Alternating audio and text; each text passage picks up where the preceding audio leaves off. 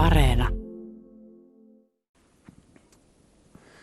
Pikkasen on tuo lumisade hellittänyt. Äsken satoi ihan mielettömästi. Ja voi ottaa keli on kumminkin sen verran pyrynen, ettei oikein merikotka taida lentää mielellään. Se ei oikein lumipyryssä tykkää lentää, mutta välillä se istuu jäällä, kun on ihan hirveä pyry. Joo, että tuollakin voisi olla kauempana, mutta ei, ei ihan näe tonne asti. Mutta on hyvä merikotkapaikka. Itse asiassa parempi merikotkapaikka olisi saaren toisella puolella. Siellä on iso vesi, missä ne usein on jäällä istumassa. Mutta me ollaan tässä nyt vähän niin kuin tuulen suojassa. Maarenin salmi, onko se oikein täällä Suvisaaristossa? Joo, Maaren on tämä salmi, joka kulkee näiden saarten välistä.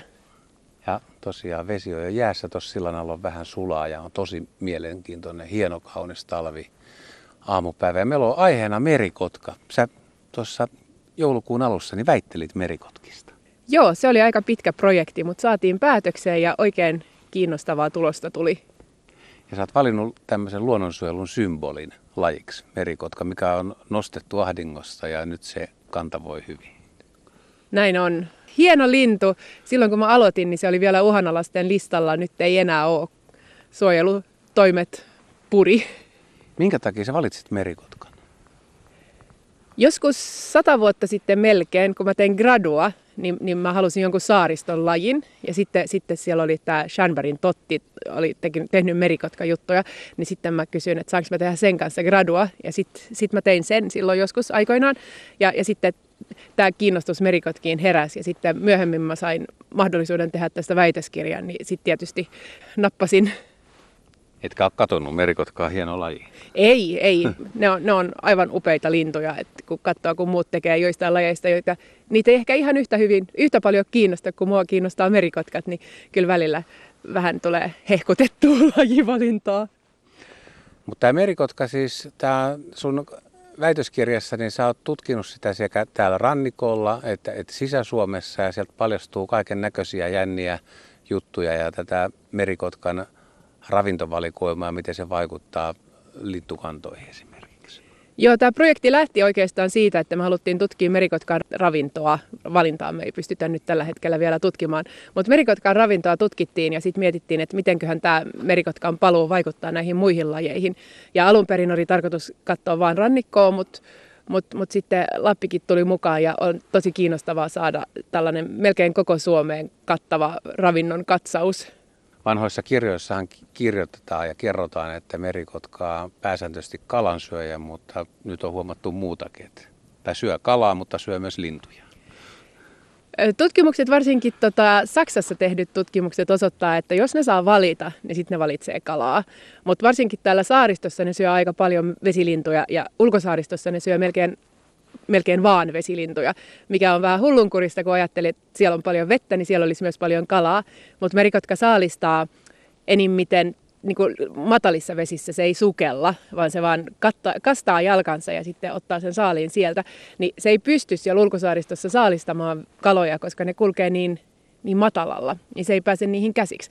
Kun taas sisäsaaristossa ja järvillä, niin merikotka on, tai siellä on hyviä kalastusvesiä, kun ne on matalia, niin sieltä se sitten kalastelee. Niin ja taisi olla siellä pohjoisessakin lokkaa porttipahta, että sielläkin ne merikotkat on enemmän kalansyöjiä. Siellä ne syö huomattavasti enemmän kaloja. Yli, yli puolet, tai siis itse asiassa yli puolet niiden ravinnosta koostui hauista. Ja sitten sen päälle oli vielä sit muuta kalaa. Että hauki maistuu merikotkille. Ha- hauki on kyllä merikotkan suosikkiravintoa. Saaristossakin vanhassa artikkelissa, kun tätä tutkittiin täällä saaristossa, niin hauki oli sen lempilaji. Mutta nyt, se on, nyt se on hahka. Mutta joskus 80-luvulla se, 80-luvun lopulla se vaihtui. Mutta et, et oikeastaan kaikissa sisämaan paikoissa, missä sitä on tutkittu, niin hauki on, on ehdoton ykkönen. Mutta sitten myös, kun me ollaan tutkittu tätä saalisvalintaa, ei saali, saalistusta sen perusteella, että mitä pesiltä ollaan löydetty saalisjäänteitä, niin hauistahan jää tosi paljon jäänteitä ja pikkukaloista ei jää yhtään samalla tavalla. Ni, niin, niin se on, hauen osuus on todennäköisesti vähän pienempi kuin mitä nämä saalistähteet näyttää tai osoittaa, mutta on se kuitenkin suuri. Kun ajatellaan, palata ajassa vähän taaksepäin, merikotka oli 80-90-luvulla vielä suht harvinainen ja sen näki, niin siitä iloitsi ja kyllä sitä vieläkin iloitsee. Hieno lintuhan se on, mutta nykyään tietyin paikoin länsirannikolla ja etelärannikolla Suomenlahdella, niin sähän näet merikotkan käytännössä lähes päivittäin, jos, jos haluat kiikaroida aktiivisesti. Joo, varsinkin Tihän kannan paikoilla, niin kyllä niitä näkee, mutta täällä Suvisaaristossa, missä mä eniten on, niin en mä niitä päivittäin näe. Eilen mä näin merikotkan, niin se oli hyvä päivä.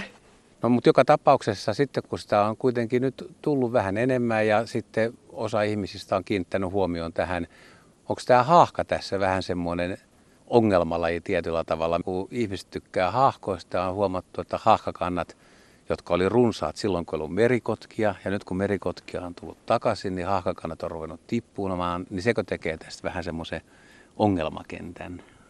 Se on vähän ongelmallista, kun haahkakantahan on, on romahtanut se on laskenut tosi paljon siitä 90-luvun puolivälistä, missä oli tosi iso, tai siis korkea. Mutta toisaalta niin vielä 80-luvun alussa niin haahkakanta oli suurin piirtein samankokoinen kuin nyt. Sitten se kasvu räjähdysmäisesti siihen 90-luvun puoliväliin ja sitten se, sitten se taas romahti. Mutta nyt sille romahdukselle nyt ei välttämättä näe mitään loppua. Et, et nyt me, nythän me ei tiedetä, että onko tämä joku luontainen tasapaino vai joudutaanko me johonkin ihan muuhun. Ja tätä tietysti vaikeuttaa myös se, että me ei tiedetä, että miten monta merikotkaa tai haahkaa tällä olisi, ellei ihminen olisi tullut sotkemaan. Eli tota, joskus sata vuotta sitten niin merikotkia oli tosi paljon vähemmän kuin nyt, koska ihminen oli ampunut ne. Ja sitten haahkoja oli tosi paljon vähemmän kuin nyt, koska ihminen oli saalistanut ne. Eli kumpaakaan lajia ei oikeastaan ollut. Mutta tota, sitten haahkakanta pääsi sitten nousemaan jossain vaiheessa, kun merikotkia ei ollut täällä ja niitä ei enää samalla tavalla saalistettu, metsästetty niin sitten haakkakanta nousi ensin ja sitten nousi merikotkakanta ja sitten haakkakanta romahti.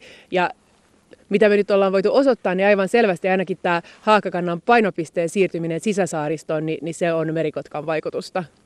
Eli ulkosaaristossa on käytännössä niin vaikeaa tai mahdotonta pesiä, että ne pesät tuhoutuu tai sitten poikuet tuhoutuu. Me haahka varmaan oppi pesimään ulkosaaristossa luodoilla, kun siellä oli aika turvallista näihin maapetoihin verrat, tai siis ma- maapetojen suhteen silloin joskus, kun ei ollut merikotkia, niin siellä voi pesiä ihan avoimesti. Mutta sitten tuli merikotka ja sitten se rupesi napsimaan kaikki nämä haahkat näitä ulkoluodoilta. Ni, niin nyt käytännössä ulkoluodoilla ei ole haahkoja enää, paitsi siellä, missä ei ole merikotkia. Ja siihen pitää ottaa sitten huomioon myös lokki, merilokki, varis ja korppi, että merikotkahan ei yksin tee kaikkia. Ei on, se. On kavereita mukana. Ei, ei se tee, merikotka saattaa vaan pelästyttää ne ja sitten ne lähtee jonnekin. Ja merikotka ei välttämättä edes tuu sinne, mutta sitten nämä kaikki muut linnut niin on kyllä valmiina siellä. Mä katsoin, että sun väitöskirjassa te olette käsitellyt lähinnä näitä pesiviä merikotkia, mutta meillä on aika monen joukko sitten vielä nuoria, jotka tekee omaa suoritusta. Näin on, mutta mut nuorten merikotkien ravinno, ravintoa on tosi vaikea tutkia, koska näitä aikuisia, niitähän me pystytään tutkimaan silleen, että me katsotaan, mitä ne tuo pesilleen. Mutta sitten nämä nuoret, kun niillä ei ole pesiä, niin ne voi sitten syödä mitä vaan, eikä me oikeastaan tiedetä, mitä ne syö. Tai me voidaan olettaa, että ne syö suurin piirtein samaa kuin nämä aikuiset kotkat, mutta ei olla varmoja. Ja nehän pystyy, aikuiset kotkat pysyy ainakin pesimäaikana aika visusti reviirillään, että et, niin korkeintaan sellainen 15 kilometriä pesältä ne liikkuu. Tämä perustuu siis satelliittihavaintoihin, niin, niin ne on, on aika lähellä sitä pesäpaikkaansa, niin, niin jos me lähellä ei pesi merikotka, niin sit se ei myöskään saalista niitä haahkoja, mitkä sellaisilla luodoilla pesi. Mutta nämä nuoret, nehän voi liikkua ihan missä vaan. Ni, niin me tiedetään, että, että niissä olisi paljon tutkimusta, mutta jostain piti aloittaa. Niin me aloitettiin näistä pesivistä linnuista, niin nyt me tiedetään, mitä ne tekee. Seuraavaksi pitäisi katsoa näitä nuoria, mutta miten, se on sitten eri kysymys. No miten tiedetään sitten muista vesilinnuista, että mikä merikotkan vaikutus on muihin vaikka merilintuihin kuin hahkaan? Tätä vaikutusta ei oikeastaan ole tutkittu missään. Et oikeastaan kun mä tutkin merikotkien ravintoa Ahvenanmaalla, niin siitä mä pystyin näkemään aika hyvin, että miten nämä kannat liikku. Me tutkittiin siis ajallista vaihtelua myös. Ja esimerkiksi pilkkasiipi oli vähentynyt ajallisesti merikotkan saaliissa, mutta se on vähentynyt ajallisesti myös muuten. Ni, niin tämä osoittaa myös sen, että merikotka saalistaa sitä, mitä on saatavilla. Ja itse asiassa samalla tavalla haukea todennäköisesti oli enemmän silloin, kun haukikanta on vähän se se ei ole romahtanut, mutta, mutta hauille ei mene ihan yhtä hyvin. Ni, niin sitten kun tuli paljon haahkoja, niin merikotka vähän siirtyi haahkoihin ja sitten nähdään myös, että ne on ruvennut syömään paljon enemmän särkikaloja. Ja särkikalathan on lisääntynyt rehevöitymisen takia. sitä mä oon joskus, kun on päässyt kumminkin saaristossa usein seuraamaan merikotkien saalistusta, niin jotenkin tuntuu, että semmoiset pienet haahkanpoikaset, niin kun lokki syö ne niin kuin suoraan ja klunksauttaa vaan kurkusta alas, niin merikotka ottaa kynsiä ja syö sitä, että miksi ne ottaa niin pientä saalista ylipäätään. Että onko siinä mitään järkeäkään syödä niin pieniä saaliita? Jos niitä syö paljon, niin sit niistä tulee massaa tarpeeksi, mutta merikotkahan ei saalista nokallaan. Se, se ottaa aina tota, kynsiinsä. Kynsiin, kyllä, mutta se syö sen kuitenkin aika huolellisesti. Että näyttää siltä, että se syö sitä huolellisemmin kuin lokit, että lokit vaan nielasee aina suoraan. Hmm, tota mä en ole ajatellut, mutta voi olla, että merikotka, kun se syö myös isompia saaliita, se on tottunut sitten ottaa pois siitä ne untuvat ja höyhenet ja käsittelemään niitä, niin ehkä, ehkä se sitten samalla käsittelee nämä pienetkin linnut. No sulta on varmaan jo kysytty ja kaikki ennusteita toivotaan ja miten, mitä tässä tulee tapahtumaan, että nouseeko merikotkakanta, laskeeko hahkakanta edelleen ja saavutetaanko joskus joku tila ja onko mitään normaali tila, että tiedetäänkö myös mikä olisi edes normaali tilanne, kun ihminen on joka tapauksessa jo puuttunut asiaan. Niin, kuten mä sanoin, niin me ei, meillä ei ole aavistustakaan, mikä olisi normaali tila ja mihin me ollaan menossa, niin, niin, niin sitä me ei myöskään voida ennustaa. Mutta näyttää siltä, että merikotkia ei mahdu ihan, tai ainakin pesiviä merikotkia ei mahdu miten paljon tahansa. Että joissain alueilla, esimerkiksi Varsinais-Suomessa, reviirit on aika täynnä, niin sinne ei oikein mahdu pesiviä lintuja enää. Merikotkakantahan levittäytyy, mutta yllättävän hitaasti sisämaahan. Mutta et, et sitten kun reviirit on täynnä, niin, niin sitten nämä nuoret, ne, ei ne oikein löydä mitään pesimäpaikkaa. Toisaalta ne sitten jatkaa sitä nuorisoelämäänsä ja lähtee ties minne ja voi lennellä tekemässä muualla tyhmyyksiä.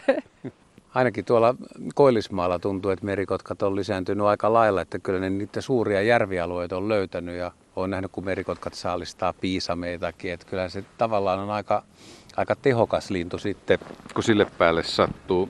Mutta voisiko se tulevaisuudessa olla mahdollista, että, että merikotka levittäytyisi kumminkin kaikkialle sisämaahan, että sitä olisi, jos on sopivia pesimäpuita ja jonkun verran sitten, järviähän meillä on vaikka kuinka paljon ja lampia.